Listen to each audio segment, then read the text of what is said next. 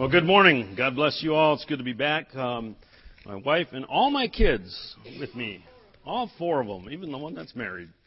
Uh, went up to Toronto this past week for a conference, uh, Three Streams Convergence, and Bill Johnson was there. Bill and Beni from uh, Bethel. Bill and Beni from Bethel. and of course, they're moving in revival and uh, traveling the world, and, and just as God's using that ministry to do amazing things. And then Wes Hall from International House of Prayer in Kansas City was there, another major stream uh, of revival in the land. They're having uh, just incredible healing, signs and wonders, and thousands of people coming. And of course, Toronto has been a house of revival. And that's uh, we're affiliated with Toronto through the Partners in Harvest Association uh, House of Revival for almost 20 years, 18 years. This is the 18th year of them moving in revival. So it's just an honor to be part of that, and um, it was powerful. I'm not going to go into a lot uh, of what we received, but it was great, and uh, uh, and just want to impart. Father, I pray a, a supernatural impartation God, of all that we receive, Father, I just, just pour it out on this body and let us continue to experience an increased measure of your presence and what you're doing in the world today, Lord. We want to be a now church, a church in revival, a church at the, at the, on the, on the cusp, right there at the edge of whatever you're doing. We just welcome you, Holy Spirit, in Jesus' name. Amen. Well, we're talking about being filled uh, this month in the series about being filled, and um, next week we're going to look in depth at being filled with the Holy Spirit and the Pentecost experience. Glory be to God. And uh, then the last week we're actually going to talk about the wacky stuff. We're going to talk about manifestations, and uh, and what I mean by that is outward manifestations of that inward work of the Holy Spirit in us, and and kind of trying to hopefully communicate some of the things that you may experience or maybe you've never experienced and maybe you don't want to experience. uh, so kind of give you a, a good biblical grid for understanding that. But today we want to talk about this idea about being filled, particularly looking at um, uh, Psalm. We're going to begin with Psalm 23, verse 5 and 6. I'm Going to read it out of the New King James. It says, "You prepare a table before me." Uh, this is a psalmist speaking of what God has done for him. You prepare a table before him, before me, in the presence of my enemies. You anoint my head with oil. My cup runs over. Surely goodness and mercy shall follow me all the days of my life. And I will dwell in the house of the Lord forever. Wow. It's a very famous psalm, and it's a promise that we can believe in. In the message, it's translated this way you serve me a six course dinner right in front of my enemies. You revive my drooping head. My cup brims with blessing. Your beauty and love chase after me every day of my life. How many want that? The beauty and the love of God chasing you down. I'm back home in the house of God for the rest of my life. So, what does this mean? what is this verse talking about? There's two aspects of the verse I want to highlight or talk about. One is the anointing, and then the cup being filled. Because it's actually two different, connected but different things. The anointing was poured on someone. And in the Old Covenant, there was very uh, specific ingredients for the anointing oil, and they would use it to anoint the priests and the prophets and kings. And they would literally pour the oil, not a little dab like we do today if we use oil to pray for someone. They would pour it on. It talks about uh, uh, the priest uh, having oil poured on and it dripping down his beards and down his garments. And so this being poured out. And that anointing, uh, the word Christ, Christos, in the Greek is actually the anointed one. All right? And it identifies the, the, the, chosen one. The priests were selected by God to serve in his temple. And the kings were uh, selected and prophets were appointed, uh, selected by God. All of that, the, the act of anointing itself is an enduing of power, but it also uh, uh, represents that, the identity of the person that they are selected, they're unique, they're called into a place uh, uh, of relationship and, uh, and function and office before God. And so the act of being anointed, and, and when the psalmist cries out, and we can say this prayer, we can uh, believe it for ourselves that we are anointed, that you anoint my head. Okay, that this is an experience for each and every believer We, we are to experience this because God is not a respecter of person. In faith, it's available for you and I to have that anointing that we are selected. We are the elect of God. We've been chosen in Him. All right, to be filled by Him, to be used by Him, we're, we're, and so that, that's that honor and that privilege and that unique calling. But it's something that's poured out, um, and it has to do with our identity, and and and and then our cup is filled up. All right, and so that speaks of ourselves on the inside. The anointing is on the outside, so we're to be drenched with it, but we're also to be filled up inside with it to the point that it overflows. Okay, my cup runs over. Uh, it flows out. So much spiritual blessing and such an understanding of who we are in Him, of what that anointing means, of what it means to be anointed of God, to be in a relationship with God. That that, fills us in a very real way, changes us and overflows us so it changes not only us, it changes those around us, and even changes our environment and our community. So the idea is that we're cups. How many got my Facebook thing? Anybody get it? Hold up your cup. Did you, did you do it? Did you? How many saw my? Nobody saw my. Okay, there were seven in first service. Okay, so I said, bring your favorite cup uh, to church. It was late last night, so I, I didn't I didn't have the idea until late. There you go. Bring your favorite cup because we're going to fill. We're going to have uh, apple cider in the back because um, it's apple cider season. Amen. How many want thank God for that? Praise God. All right, my cup runs over, uh, and the idea in the Psalms and Scripture when it's talking about a cup or a vessel, it's not just a cup. You know, God's going to overflow your cup. Your cup is your body, your being. And in uh, 2 Corinthians 4 7, it says this very clearly. Paul says that we have this treasure, this, this gift of salvation and the gift of the Holy Spirit, in earthen vessels, speaking of our bodies. And we were made, and the Bible talks about in the creation story, that we were fashioned out of the dust of the ground and, and formed by God and breathed life. So we are earthen vessels. We are, cup. we are the cup. You are the cup. Okay? You are the cup. you are the cup. Be the cup. Sorry. that the excellence of the power uh, may be of God and not of us. So we're the vessel that contains what God wants to pour on us and fill us up and overflow. But we are vessels. Uh, Jesus speaks of the same idea in a negative example when he's talking to the scribes and the Pharisees. And the scribes and the Pharisees were uh, divisions within the Jewish religion uh, that were particular, that had particular ideas and beliefs. And he addresses them. He says, "Woe to you, scribes and Pharisees, hypocrites! For you cleanse the outside of the cup and dish, but inside they are full of extortion and self-indulgence." Extortion, taking advantage of others, and self indulgence. He says, outside you're nice and shiny, and outside everything's great, but inside, ooh. You ever go up and get a cup out of the shelf, a coffee or maybe a glass of milk, you pour it in and you go, ooh, somebody didn't wash the dishes, you know? What the heck is that? Oh. How many can relate? Huh? Come on you know, oh, geez, do the dishes right, you know. uh, that's the idea with the hypocrites, the scribes and Pharisees. Outside they look, they look, you know, all they look good, but inside there was gunk, so that it spoiled. Their cups could not be filled because they had the gunk inside. Um, 1 Thessalonians 4, 3 through 8, Paul speaking to the church gets really specific here. It says, This is the will of God. You want to know what the will of God is for your life? So many people, what's God's will for my life? What's God's will for my life? it's answered specifically in this verse.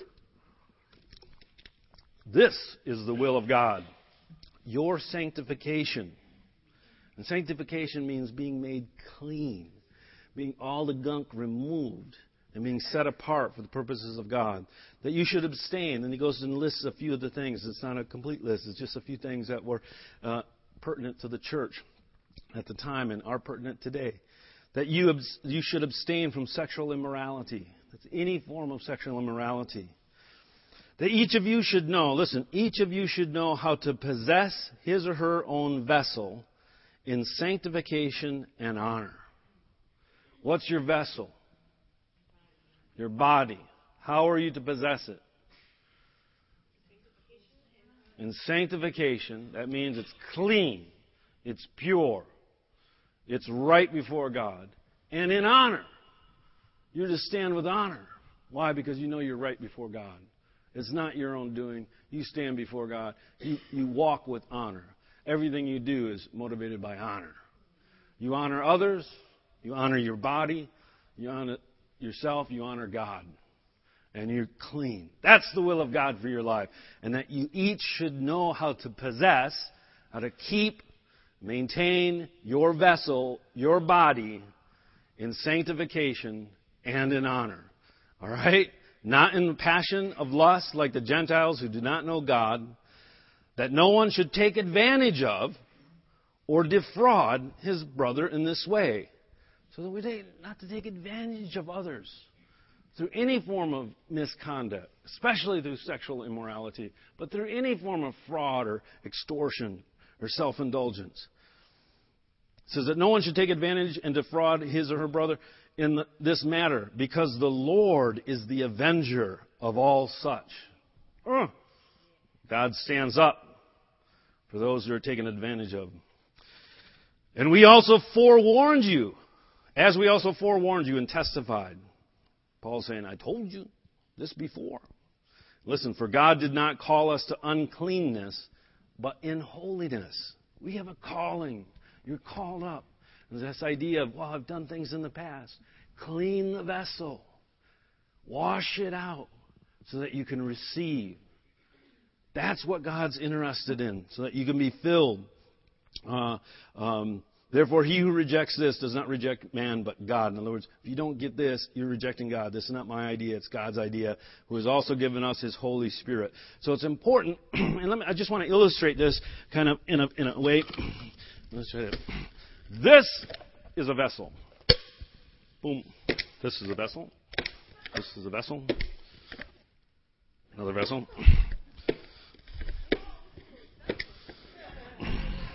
All right.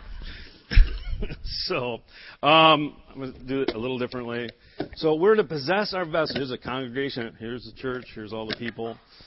Open up the roof. Open up the doors. No. I didn't hear what he said. I don't want to hear it. so this is a vessel. We're supposed to be clean, and these are brand new, so they're clean. We can uh, we can present ourselves, and this is what we're being called to: to be a vessel that's clean, so that God can fill us with something good. Many like apple cider? Yeah. So oh, I didn't shake this. I like the I like it shook up. Stuff all mixed in. The pulp. Yeah, I like it well distributed. So we're just gonna. This is gonna be the ah apple cider. That's great. This smells good. Mmm. Wow. Mmm. Mm. Man, fresh apple cider is fantastic. So, but you know, we don't always come with with empty cups, and, and sometimes we need to empty the cup out. We might have something like some dirt in our cup. All right? You know? Or or something really nasty. You know, something like, what could this represent? You know what this is? Is rat poison. Yeah. So, what, what would be a spiritual equivalent of poison? Huh? What? Unforgiveness. Bitterness. Yeah. Bitter root. Okay. So, and, you know, and Jesus says, you know, you need to get that out of you so I can fill you up. Even if I, you know, if there's yeah, it's not that much.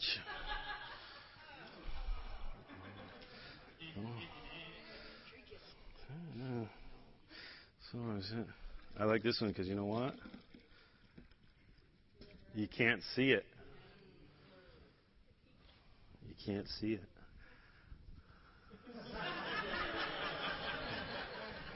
Who would like a drink? It's great. Oh, apple cider, fresh apple cider. Nobody wants to drink this apple cider.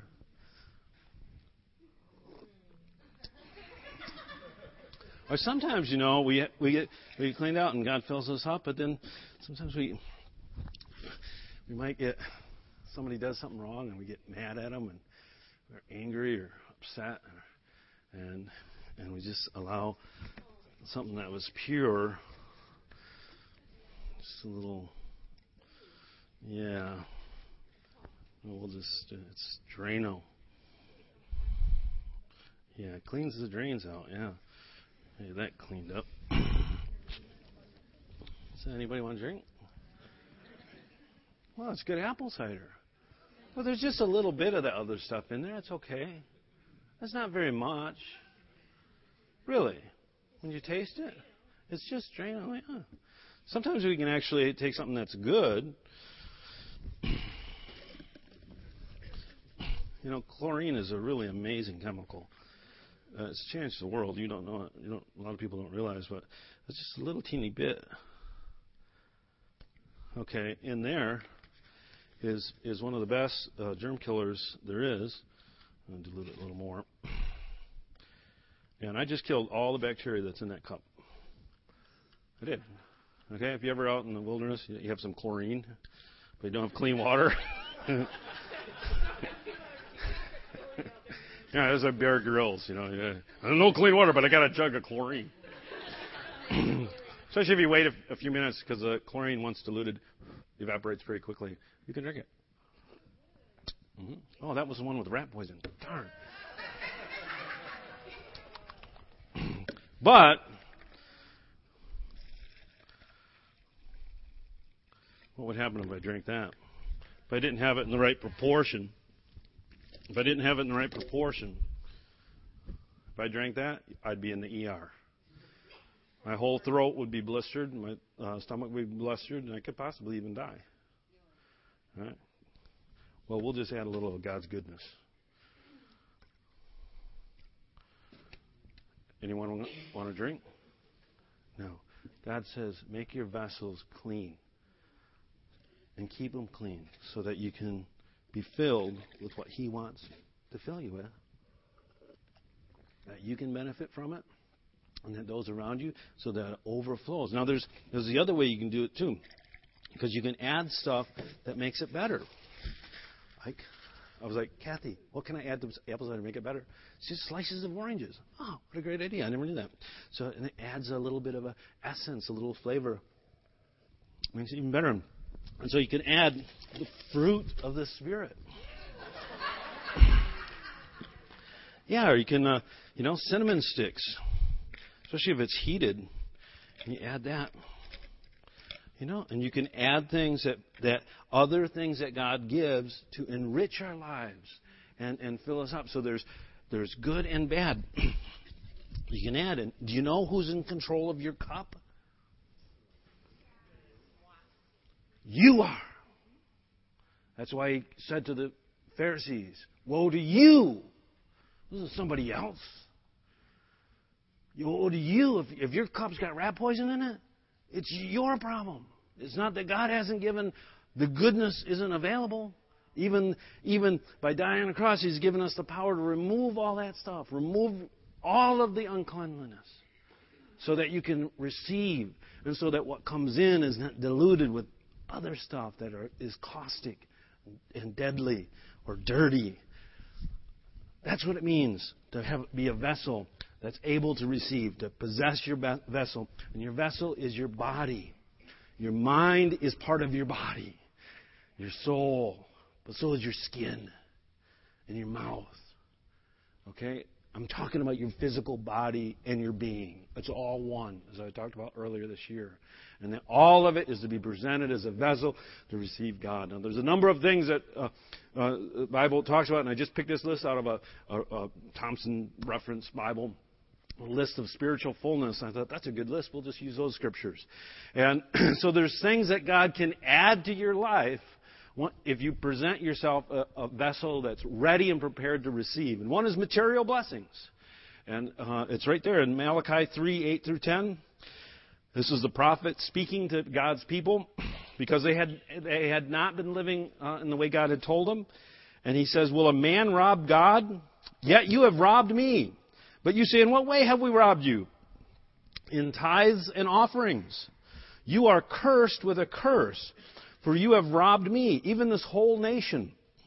Bring all the tithes into the storehouse, that there may be food in my house, and try me now in this. This is one of the few places in Scripture that God actually says, I challenge you to test me in this. Do this and find out. It's a challenge.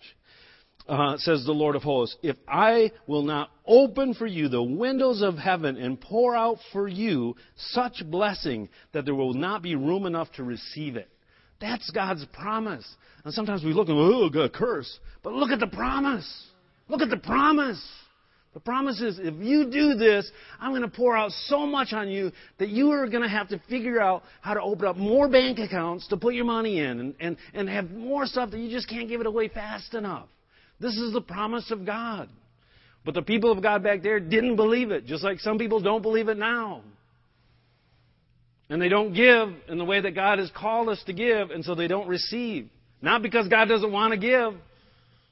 He doesn't want any of His children to live in lack, to lack what they need. In fact, what the Scripture promises is that, that we would have, this is 2 Corinthians 9, 8 through 11, it says that God is able to make all grace abound toward you that you, always having all sufficiency in all things, in other words, you have all sufficiency, everything you need in every way, may have an abundance for every good work. So you have more than you need so that you can actually do good works.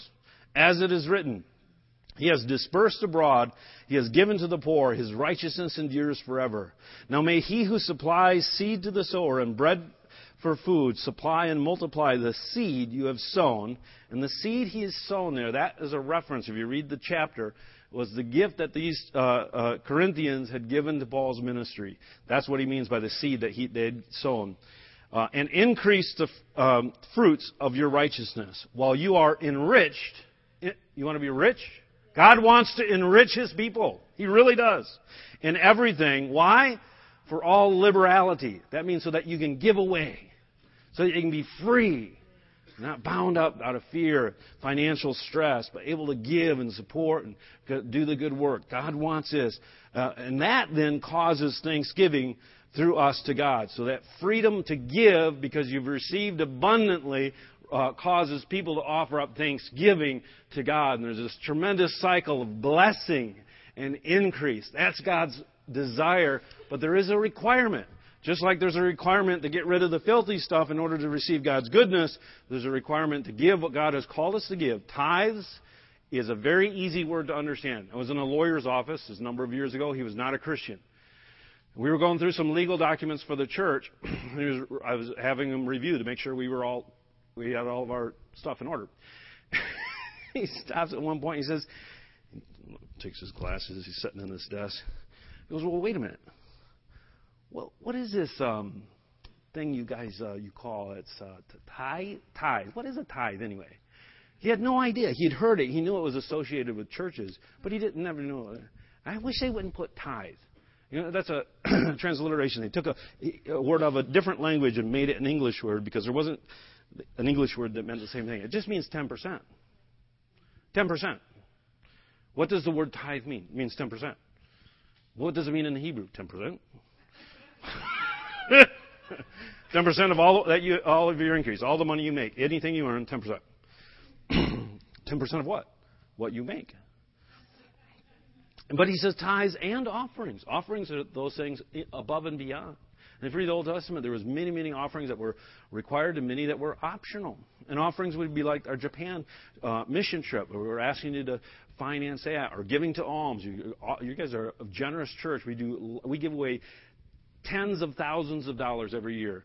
Uh, we give away about 20, over 20% every year that I've been a pastor. We've given in excess of 20% of the amount of money that comes in. We give out to other ministries, and we're a we're a charity. We exist through the, you know, our purpose is actually to glorify God and, and to uh, communicate the gospel. But we believe in giving that we give away to other people that are doing that same thing. So you're a generous church. And this opens up the door for uh, God to pour out an abundance that overflows, that we would receive more than we can contain, that we could be all sufficient and have more than enough. How many want to have more than enough? Well, this is how you get it. You trust God by giving the 10%, and one person says the 10% uh, uh, you know uh, uh, that uh, keeps the devourer from taking what you have, and the offerings above uh, gives increase. And people are challenged. I've heard this, and this is a great idea. You know, tithe and make figure out the tithe of the salary that you want. You know, and I heard just recently you know, someone say that God's God. someone in here told me a story when I went to another church, and the pastor said uh, he, he'd be praying that God would uh, give you the salary of what you're tithing. So, is that you know what I'm saying? Yeah. He'll just take whatever you're giving and say that's okay. That'll determine what your salary is. Uh, yeah, he doesn't do that. You know, well, maybe he might. I don't know. the point is, do what God says, and He wants to pour out blessing. He wants you to overflow so you can pour out. Wow, look, something must have got in that. That didn't happen in the first service. Wow, let's see what happens.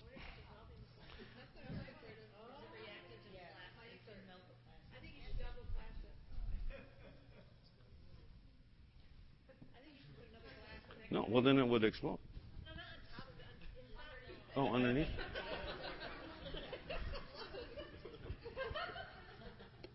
It's warm. Ooh, it's warm. It's warm. Yeah. Science experiment gone bad.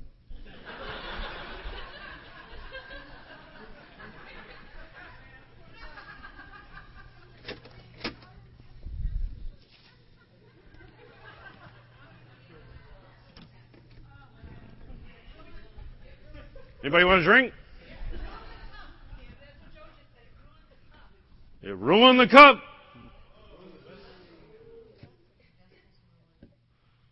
Thank you, Jesus. That's a revelation. Sometimes what you let in your cup ruins your hand. A lot of people's cups been ruined. All right, listen. He wants to fill us up with uh, uh, material blessing. He also wants to fill us up with joy. And John 15:11 says, "These things I've spoken to you, that my joy may remain in you, and that your joy may be full." And the message says Jesus is telling his disciples that I've told you these things for a purpose, that my joy might be your joy, and your joy wholly mature. In the Amplified, it says, I have told you these things that my joy and delight may be in you, and that your joy and gladness may be of full measure and complete and overflowing. How many want complete and overflowing joy? Yeah. And the idea is that my joy might be your joy, or my joy, Jesus' joy, would remain in you.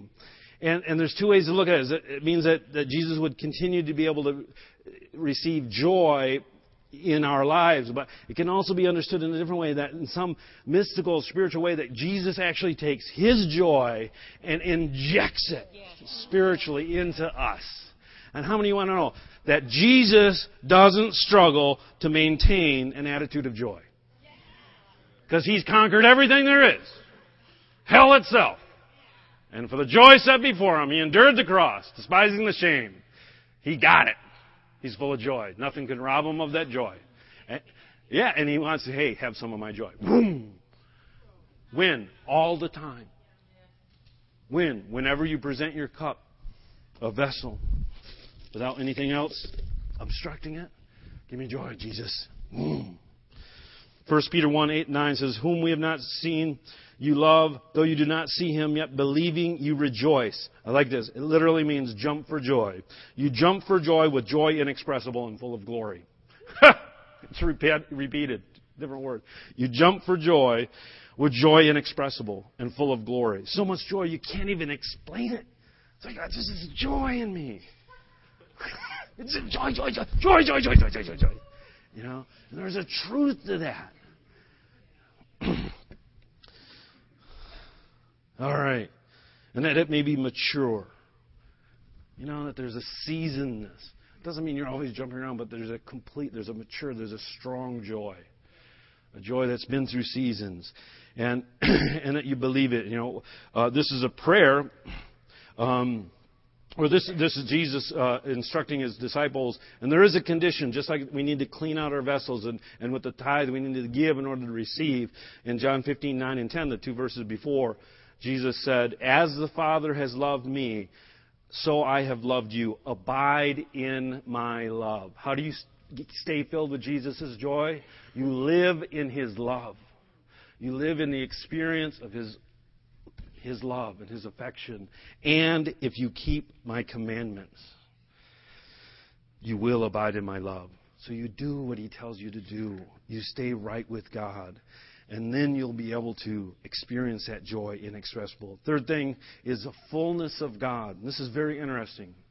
This is another thing that God wants. It's not a complete list, but it's a good list that God wants to fill us with. Ephesians 3:19 that you would know the love of Christ which passes knowledge that you may be filled with all the fullness of God. And the word filled there means replete. It means to cram. It can actually be translated to be crammed full of the fullness of God. You know, and the amplified, this is where they take a little sentence made it really big. Listen to this, amplified, Ephesians 3:19. That you may really come to know practically through experience for yourself the love of Christ, which far surpasses mere knowledge without experience, that you may be filled through all your being until the fullness of God may have the richest measure of the, the divine presence and become a body wholly filled and flooded with God Himself.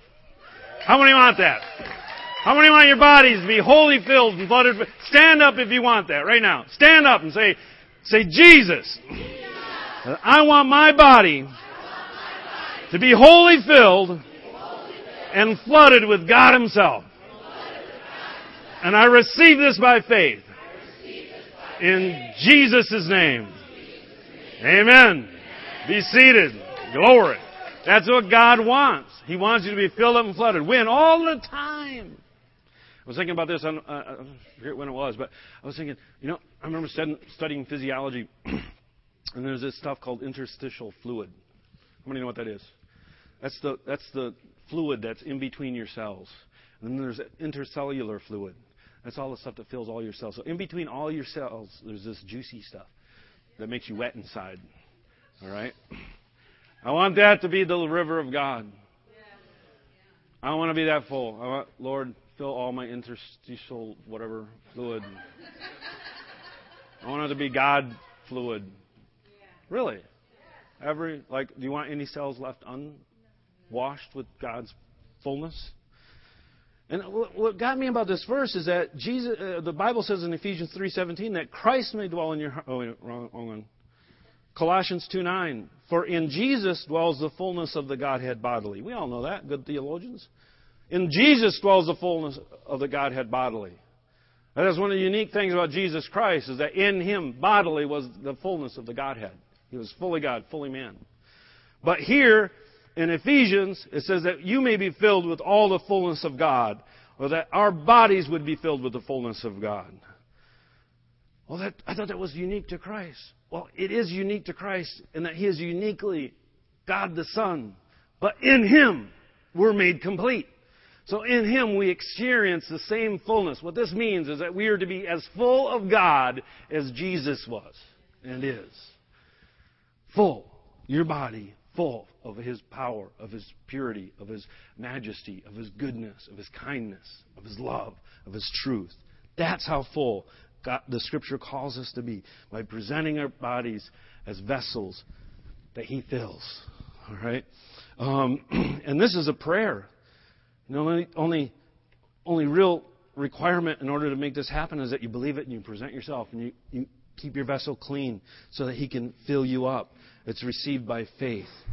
Uh, the last thing is knowledge and wisdom. Colossians 1 9 says, For this reason also, since the day we heard it, do not cease to pray and ask that you be filled with the knowledge of His will in all wisdom and spiritual understanding.